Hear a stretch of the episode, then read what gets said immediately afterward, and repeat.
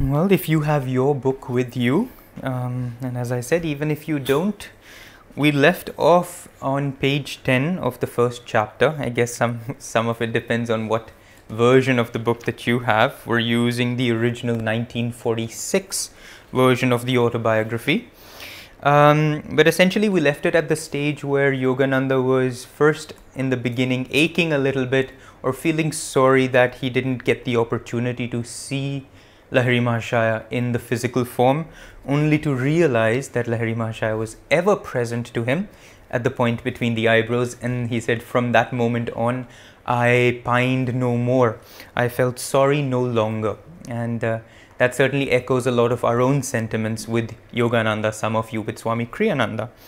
So, continuing now, um, there's just this little section right below it where Yogananda essentially is um, so ill uh, that he almost dies. In fact, he's had this almost dying once or twice throughout the book.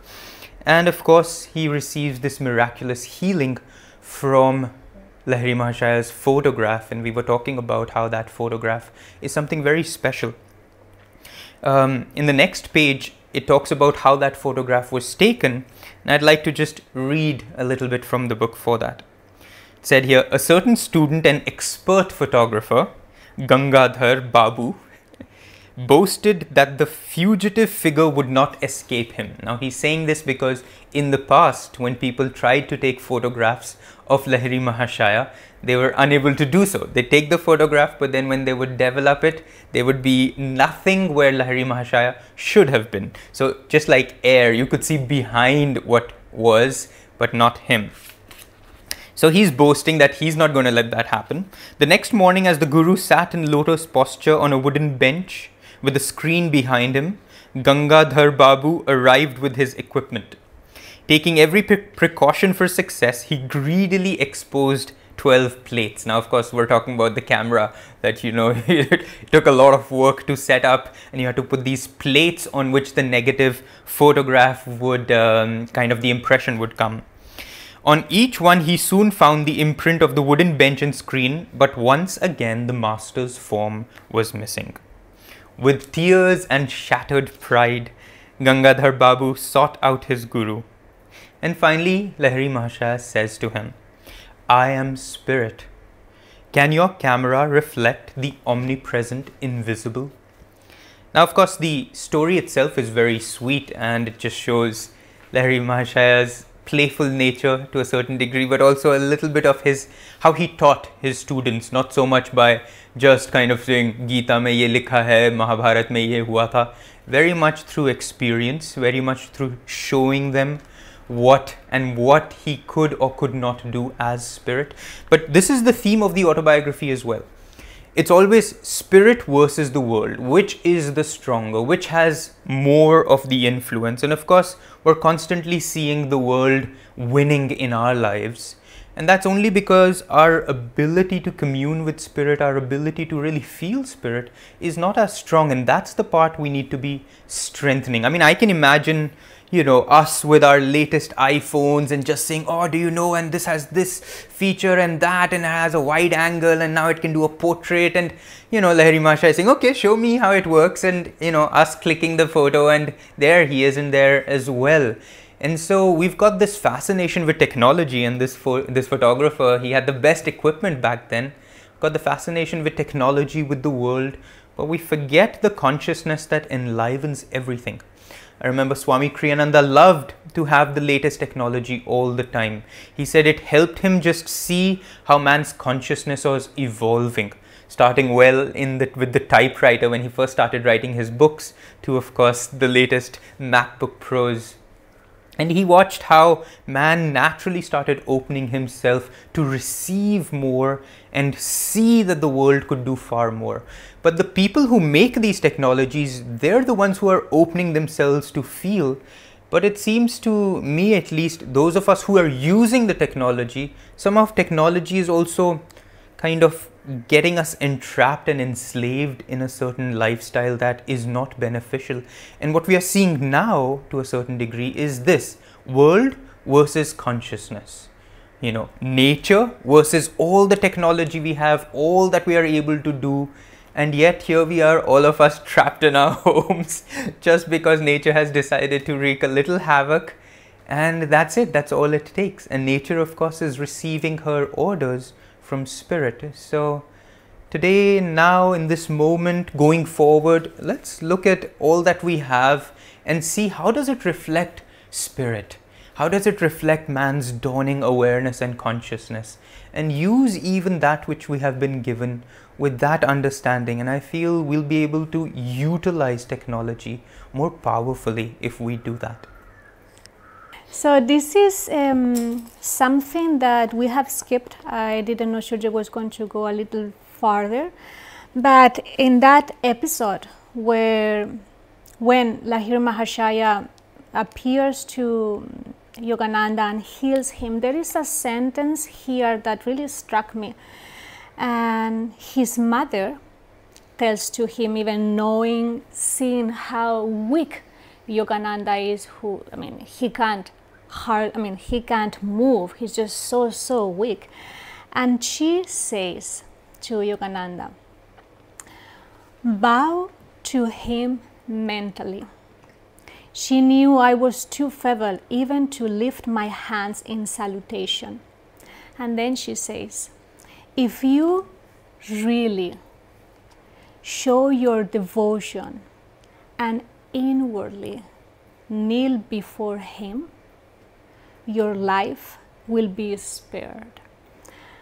I thought this is such a powerful message for each one of us. It has two aspects here.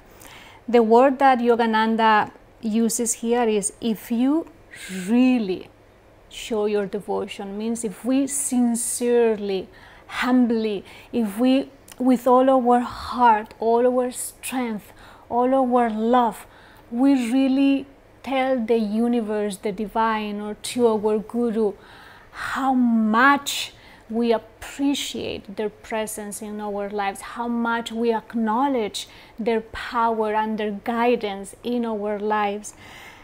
And we show freely, which means sincerely, how much His help is really saving our lives. Then she says, Your life will be spared. In this case, is it was Yogananda's life but for many of us in our daily lives, we keep facing so many little obstacles and troubles and doubts and fears. And I don't think we use the power of devotion enough, and we don't know really how to approach and how to ask for our guru or the divine's help. They are there waiting for us to spare us from our troubles, our delusions, Maya. The problem is not in them or not being able to listening to their guidance. The problem is in us. Do we really call out to them with that sincerity, with that devotion? And then she says, and inwardly kneel before him. Sometimes many of us or many people in the spiritual path and Swami Kriyananda pointed out uh, many times, we like to make such a, such a show just to show the world how devoted, how devotionally we are. And we think the more we express outwardly that devotion with those words loudly so everyone can see, can see us, the more we'll draw those blessings. I mean, I think this is so powerful if you inwardly is something that no one needs to see, no one needs to know what's happening. And, and I think this is important for us. Make it, yes, in personal, your relationship with God, with your guru, with the divine, but, but make it sacred, make it real, make it sincere and humble, and make it something that is so sacred and personal that in that intimacy you are really attracting you know the blessings to spare us from right now so many things that we need to overcome and face Narayani talking reminded me of an episode from the Mahabharata. I'm always having trouble with this guy. Where, uh, you know, Draupadi is going through that moment where the Kauravas are disrobing her. And of course, we know of the, the image of Krishna then just sending uh, kind of meter after meter of sari so that it's infinite and unlimited, and no matter how many times they pull at it, it just more of more sari keeps coming. But uh, later on, there's this little episode where Draupadi goes to Krishna when she meets him later and says, You know, where were you? Because uh, while they were disrobing me, my whatever pallu, I guess what it's called, you know, it kind of slipped off my shoulder before you came and uh, did, you know, before you came and shared with me your infinite blessing. And Krishna said, That's because until that point, you were still feeling that you, with your own strength, could stop this and you hadn't fully surrendered to me completely. And this is, I guess, what Master is also saying, Yogananda is saying, just that complete surrender and then immediately because as long as there's a part of us that's still there you know the infinite cannot come in in the force with which we need them at those times. And so that's what krishna's message was as well.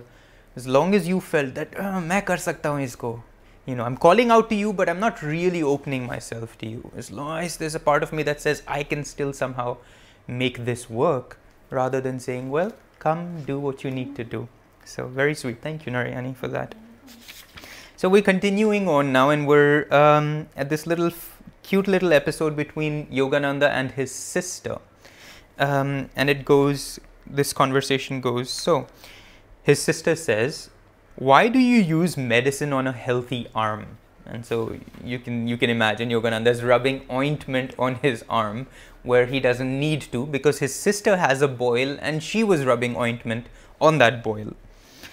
And Yogananda says, Well, sis, I love the casuality of it. Well, sis, I feel I'm going to have a boil tomorrow.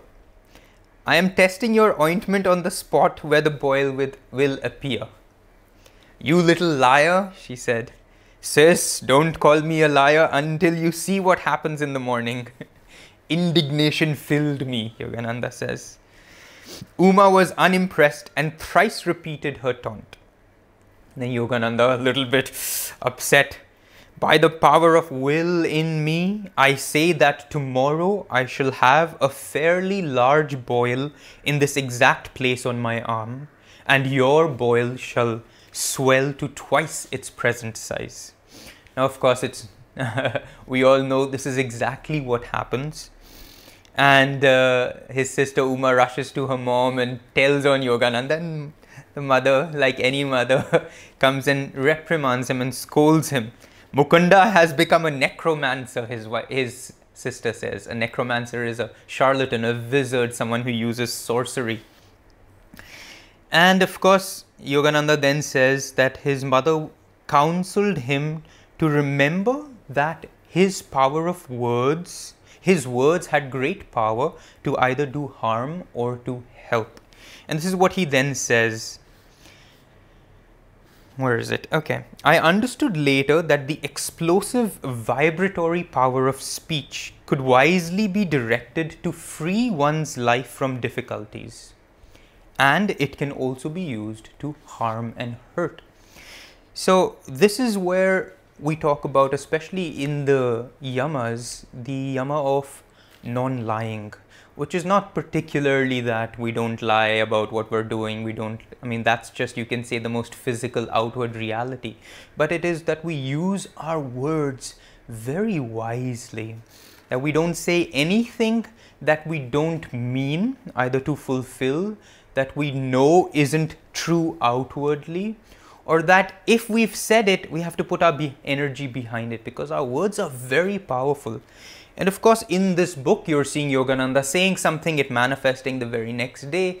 You and I may not be able to manifest a boil on our arms, but the truth is, we're manifesting everything in our lives, and they're all uh, expression of those vibrations we are putting out. And words are, you can say, a condensed form of that vibration. And they have a lot of power because sound has power. Sound represents the power of Om. And so, if a thought is put into sound, that means that thought has been, you can say, infused with Om, thereby empowering it.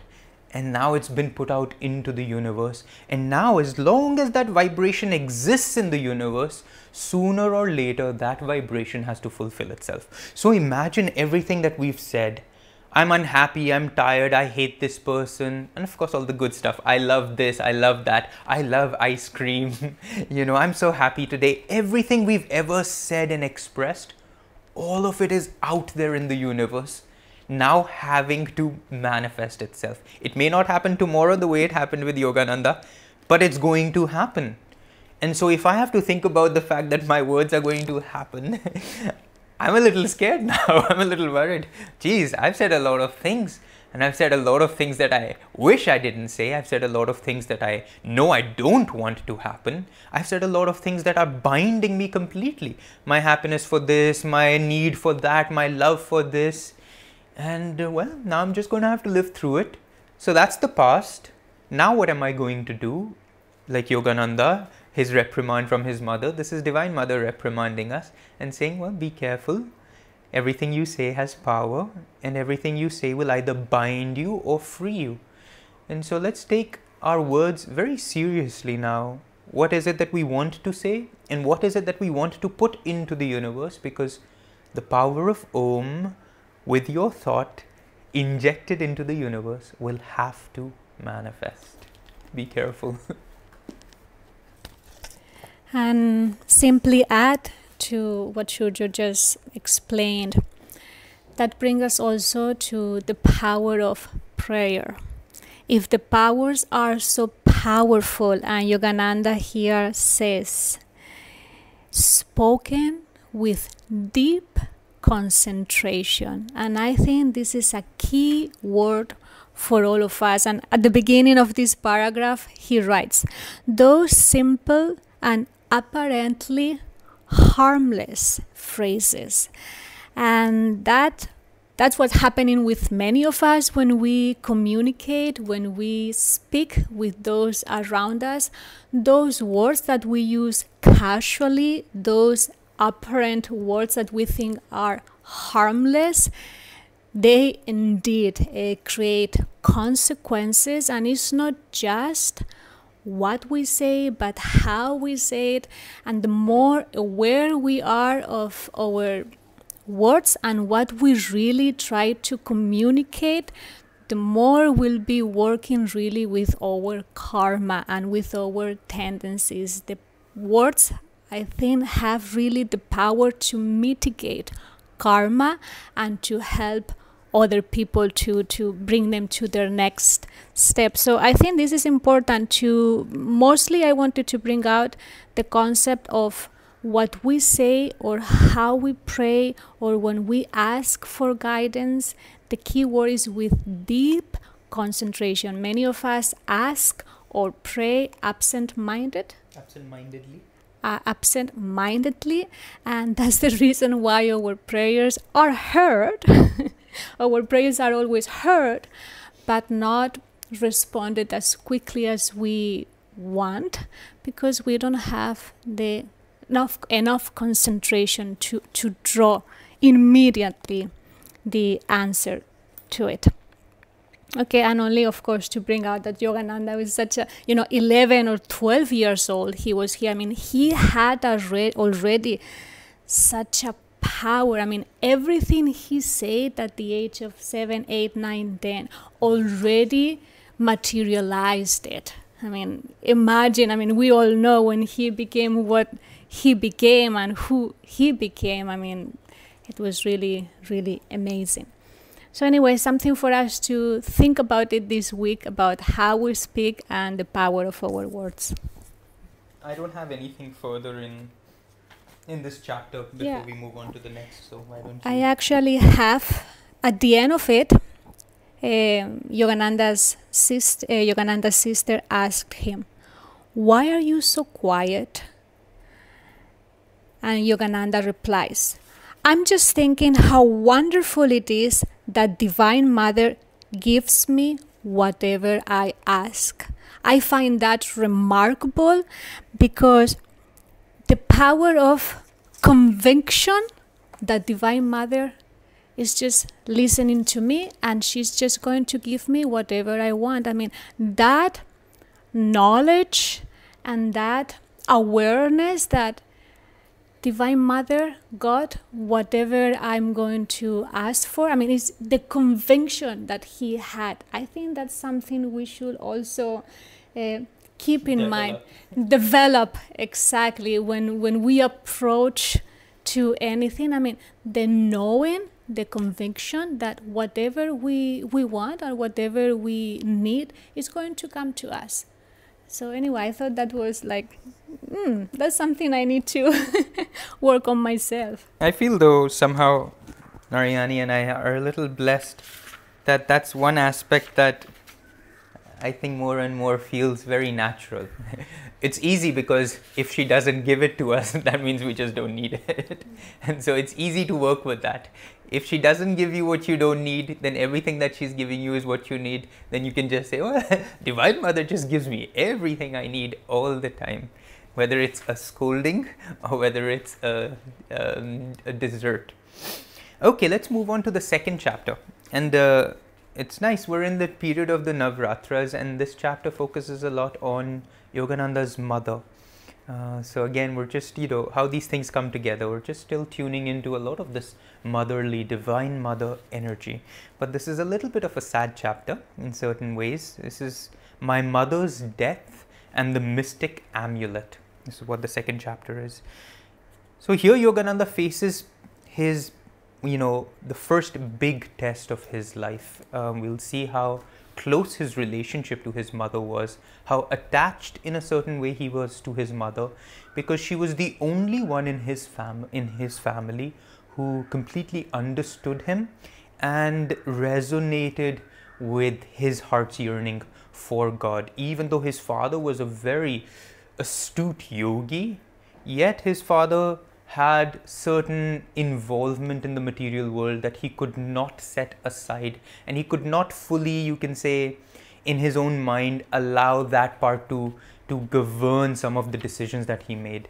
So let's see what happens with his mother and how that relates to us because we've all lost somebody and chances are we will lose somebody at some point or the other whom we love deeply so this is the time where Yogananda's mother is setting up his eldest brother Ananta's marriage. The wedding is about to happen. Yogananda says, like any mother, she's just so excited to see her firstborn be married. And Yogananda is 11 years old at this time. Now, the wedding's preparations are happening in Calcutta, whereas Yogananda and his father, just the two of them from the entire family, remember they were a family of eight kids and husband and wife. So only Yogananda's father and he are in Bareilly where his father works. Everyone else is in Calcutta. So let's see what happens. It was in Bareilly on a midnight as I slept beside father. I was awakened by a peculiar flutter of the mosquito netting. The flimsy curtain par- the flimsy curtains parted and I saw the beloved form of my mother. Awaken your father, her voice was only a whisper. Take the first train, available train at 4 o'clock this morning. Rush to Calcutta if you would see me. The wraith like figure vanished. Father, father, mother is dying. The terror in my tone aroused him instantly. I sobbed out the fatal tidings. The words Yogananda uses are just so poetic, so beautiful. Some of it may go a little bit over our head, but it conveys the message like no other. Never mind your hallucinations, Father gave his characteristic negation to a new situation. I love these words. Characteristic negation to a new situation. I can so relate to Yogananda's father. I, I have this like, if it's something new and I'm not particularly done it before, I'd be like, you know, let it, I think we should just let it be the way it is. Why fix it if it isn't broken? And this is Yogananda's father's particular way that he's already talked about before that to any new situation to anything that's outside his point of view there was a characteristic negation. Your mother is in excellent health. If we get any bad news we shall leave tomorrow. So of course you've got this setting here. Yogananda's mother has communicated with him. Throughout the book, we see with Yogananda people just appearing, him having all these visions. And uh, of course, that makes us feel a little separated from him in some ways. It makes us feel in awe of, oh wow, what a great yogi he was. But the truth is, we are being communicated with all the time. It is just our inability to actually see those communications and, in many ways, to perceive them only because we've got so much else going on. I mean, think of like a radio, right? And this is something Yogananda used often. Now we're running out of radios, so the kids in the future may not even relate to this example, but some of us can still do that. You've got a lot of static in a radio and it takes a certain fine tuning to get to one of the channels where you actually receive a consistent and clear message. Now, we are usually full of static. What is our static? Our desires, our thoughts, our life force constantly being drawn out in so many different ways. And so we're unable to listen, but that one radio channel is constantly flowing through, and it's just our job to tune into it. And this is um, a practice that we can really start to do daily to look out, to feel, to see what God might be saying. If I start to just say, Oh, I think God was kind of trying to direct me in this way through this person. Oh, I feel perhaps this might be his subtle hint as to a direction in my life. And I start to tune into it. You'll be surprised how little by little you'll start to not just have to imagine these things or hope that what you're thinking is true, but you'll be able to get it just because you start to fine tune your radio frequency to that one channel from which all these messages, all this guidance is coming to us constantly. So, this is an important thing I wanted to kind of uh, bring out because we'll see this again and again. Yogananda having this vision, this guidance, this saint coming to him, that idea in his meditation coming to him. It comes to us as well. We're just not open enough to always perceive it. Okay, I the only thing I want to bring out here in this paragraph, the following paragraph, is as now Yogananda and his father they re- they receive a telegram. Mother, in fact, is ill they're heading to Calcutta. Yogananda is just beyond grief at this moment. And he says over here, From my inner tumult, an abrupt determination rose to hurl myself on the railroad tracks. They were in the. Is this what you were going to say? then I'll let Narayani no, say no, this. No, please do say. They were on their way, they were at a railway station, a train is approaching, and this is what Yogananda is feeling at that moment. I wanted to hurl myself, I wanted to throw myself on the railroad tracks. Already bereft, I felt of my mother. I could not endure a world suddenly barren to the bone. I loved my mother as my dearest friend on earth. Now, we all have a person who is the dearest to us, but imagine an 11 year old child whose only reality and his only foundation to his spiritual yearnings, especially, is his mother. And now she's going to be no more. And Yogananda here is not your yogi where he says, oh, okay, my mother, she's also just temporary, she was also just Maya, one less thing for me to now be attached to. No, his heart just grieved the sensitivity of the loss was even more overwhelming to him than you and I because this is not an attachment. This is a love that he could see. I mean, he could see their lifetimes together. He could see the eternal relationship that he shared with his mother. And um, that loss was unbearable. And so, if you and I ever feel loss of loved ones, and if somebody tells you you know it's okay that was just this is just my eh, don't listen to it. Grieve feel bad. I mean you don't have to let grief take over completely. But it is it is important like yogananda to have your heart be sensitive enough. And uh, kind of you can say i don't know what to what the word is over here but soft enough where when something like this happens that god's love and his pain through that loss is also experienced. I love that line. I want to read it again. From my inner tumult, an abrupt determination arose to hurl myself on the road on the railroad tracks. it shows Yogananda's mm, human side. As Yurja was saying, we don't see here the self realized master, but we see that human side of him. And, and I was thinking, this is such a fascinating sentence because sometimes when we hear mm, sad news on where we go through periods that we get very frustrated or disappointed or under anger or whatever that might be sometimes the first instinct it may not be the most super conscious or uplifting one. And it's very important for us whenever we are or receive those kind of news or we are in those situations don't decide right away what to do unless that you have developed that intuitive uh, knowledge. But just pause for a moment before you react emotionally or too personally to that situation i mean later on we we can read that uh, yogananda said it took me years to accept the fact that my mother left. So we could see here that the first instinct when Yogananda heard the news, I want to die. Basically, it's saying I just want to throw myself to the train and just be killed. I mean, what's the point? What's the reason for me uh, of living if my dearest friend, the person I like, I love the most? I mean, as Julia was saying, they had a soul's connection. I mean, it was very spiritually inclined. So it was a big, big loss. And just it shows that for many of us, uh, that's one of the first instincts that we have. We react to situations rather than respond to them. And it's normal, it's perfectly normal.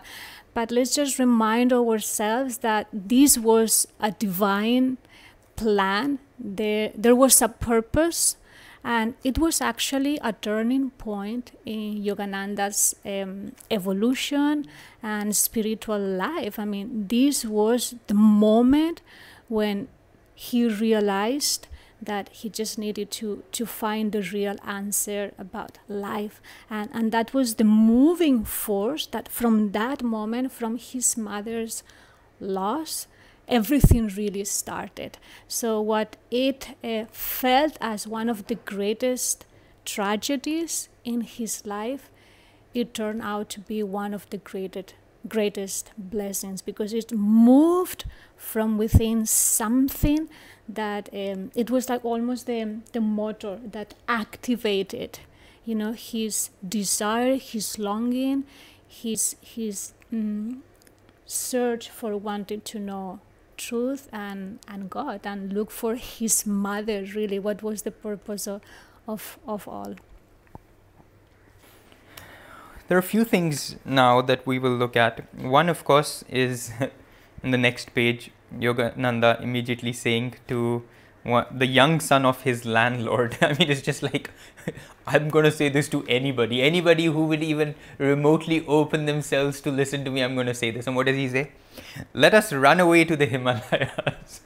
So now that Yogananda has um, essentially lost his mother, he's lost his one grounding or one, you can say, link to his family. And as Narayani said, that was a very turning moment for him because that one link to his family, now having, in a sense, be freed, he could 100% fully devote himself to what it is that he truly wanted in life. And that was to renounce the world, go to the Himalayas, and just contemplate God. Now let us run away to the Himalayas. Now this is another recurring theme throughout. How many times has he tried? How many times has his attempts been thwarted? Sometimes he even made it, but then it didn't turn out the way he did. But this is important here because remember when, in the first page when Yogananda was being born and he's saying past lives of being a yogi in the Himalayas came to me. And so this is basically Yogananda's past life that is driving him. This was not his dharma in this lifetime to go to the Himalayas and just have a contemplative, secluded life where he could just be with God. His life was so outward, he's going to have to be connecting with millions of people, build an organization, go to the West, bring India's treasures to a to a space where nobody has any idea what he's talking about. I mean, this is so contrasted. So often we are led by our past desires, and even if the desire is high, I mean, I think the desire to want to run away to the Himalayas and live a life for God is a very high desire. Yet, Divine Mother never allowed that to happen. So, it's a nice one to contemplate in our own lives how much of my life now is driven by past desire? Even if it's a good desire is driv- driven by the energy that has already been generated in the past. And how much of it is truly my dharma in this life? And it'll take time to figure that out. But uh, it's an important distinction to make because just wanting to seek god in one particular form is certainly not the answer and yogananda was not given that opportunity in his life, and he could have taken it if he wanted, but still it was not given to him. So, say in your own life what it is that um, that you feel compelled to do, but constantly ask yourself: Is this just a past karma that's just continuing, or is this truly my dharma in this life? No, I don't have anything I want to then go to the next part, which is again something perhaps some of us can relate to. This is Yogananda's brother. When he hears about that he wants to run away to the Himalayas, he taunts him. Where is your orange robe? You can't be a Swami without that. Now, I just want to read this taunt, and this is another thing Yogananda receives from his family quite often. Uh, we don't see it because Yogananda disguises it um, as humorous, disguises it as you know familial love. But Yogananda received a lot of opposition from his family to what he wanted to do uh, in seeking God and renouncing the world.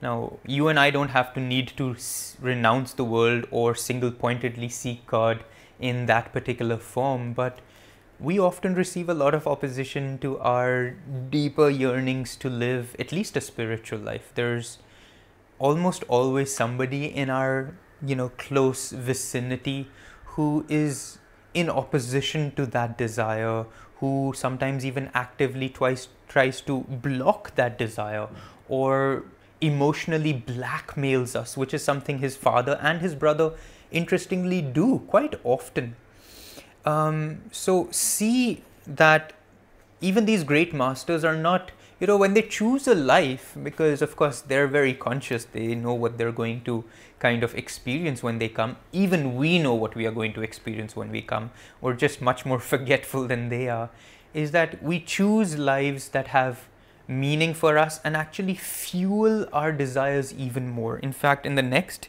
in the next line yogananda said those words by my brother thrilled me. His brother had said, Where is your orange robe? You cannot be a Swami without that. And Yogananda said those words suddenly thrilled him. Even though his brother was taunting him, it awakened in Yogananda even more powerfully the desire. And we will also have to work with that opposition in our lives. If not from our loved ones, Narayani and I, in many ways, are blessed that our immediate family is so supportive of what we do. We couldn't do what we do without their support. Otherwise, a part of us would kind of always have to somehow reach out, somehow convince, somehow, you know, cooperate also with that energy. Whereas now we can be free to devote our lives in this one direction. But not all of us may have that that karma. And so if you have somebody in your life who opposes your spiritual yearnings, don't be disappointed, don't be discouraged, don't feel that everyone needs to support you. Look at Yogananda's life the one support of his life is taken away, and now everybody is against him. Yet, against those odds, he rises even stronger. So, use opposition even as a means to fuel more so and recognize where your true direction in life lies.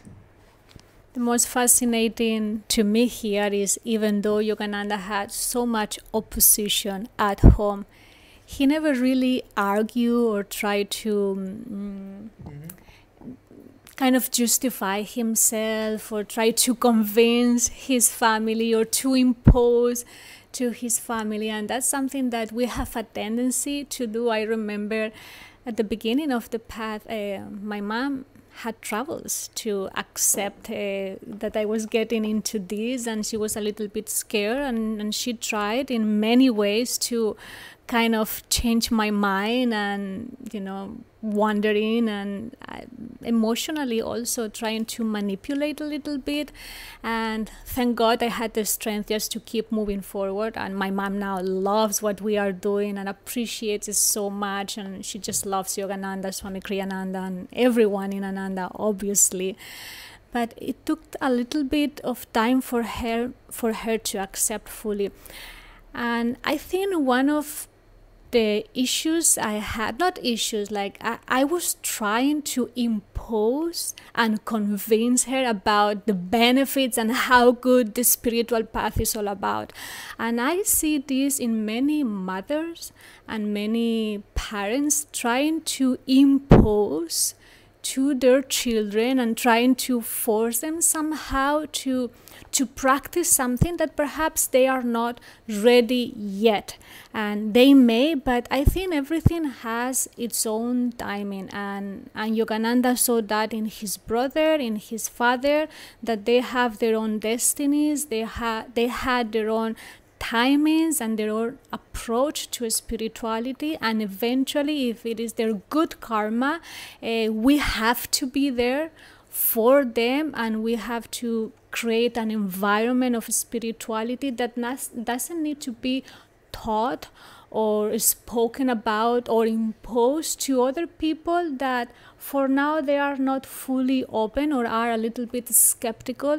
It's very sensible and sensitive from our side never to impose uh, how we feel about spirituality, about our path, about the specific techniques, even though we know they are great help and the answers are there, but it may not be everyone's destiny, everyone's good karma, or everyone's mm, dharma to follow this. So let's all of us be aware that um, whatever we face uh, or with our family or with our friends, we don't need to justify ourselves constantly and we don't need to impose this uh, to other people. Is is we need to become aware and try to create as much harmony as possible, knowing that uh, the divine is going to take care of everything, and this is just little karma that needs to be played out for our own growth. Actually, sometimes it's good for us to have opposition so we can develop a strength that we think we don't have and a determination that we need to develop.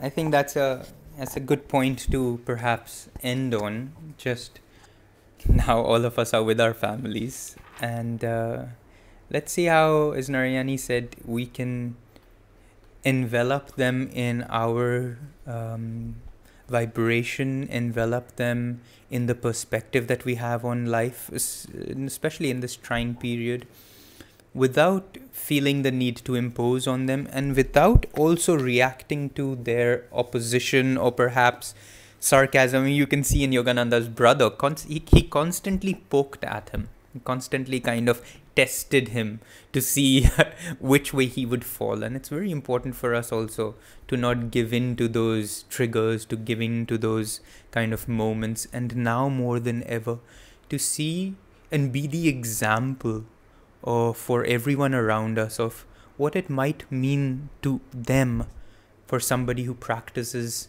certain techniques, certain realities, and what it looks like. You don't have to speak about it, but the calmness in you, the joy that bubbles from you, your natural desire to serve and uplift others. I mean, these are the marks of a true spiritual seeker, and it is by these marks that we must convince, if that's the best word I can come up with in this moment, is through that example, we need to transform people and open them to these greater realities, but in no other way. it's through magnetism and vibration. And uh, let's see now for this week, before we get to go deeper into the book again, how we can use our magnetism and our vibration to really uplift as many people in our vicinity, around us, and at home as we can. Shall we take a moment just to close our eyes, straighten your spine, uplift your gaze?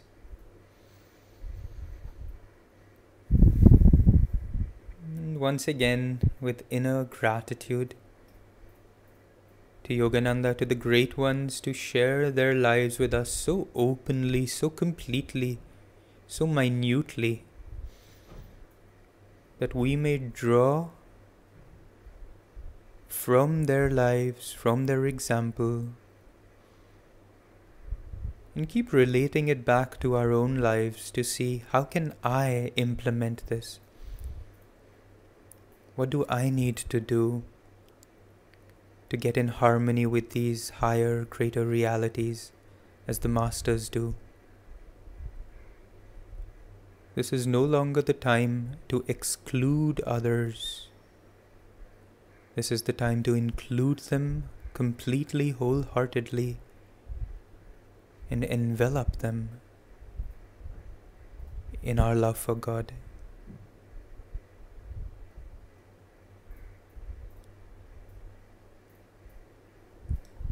Om Shanti Shanti Shanti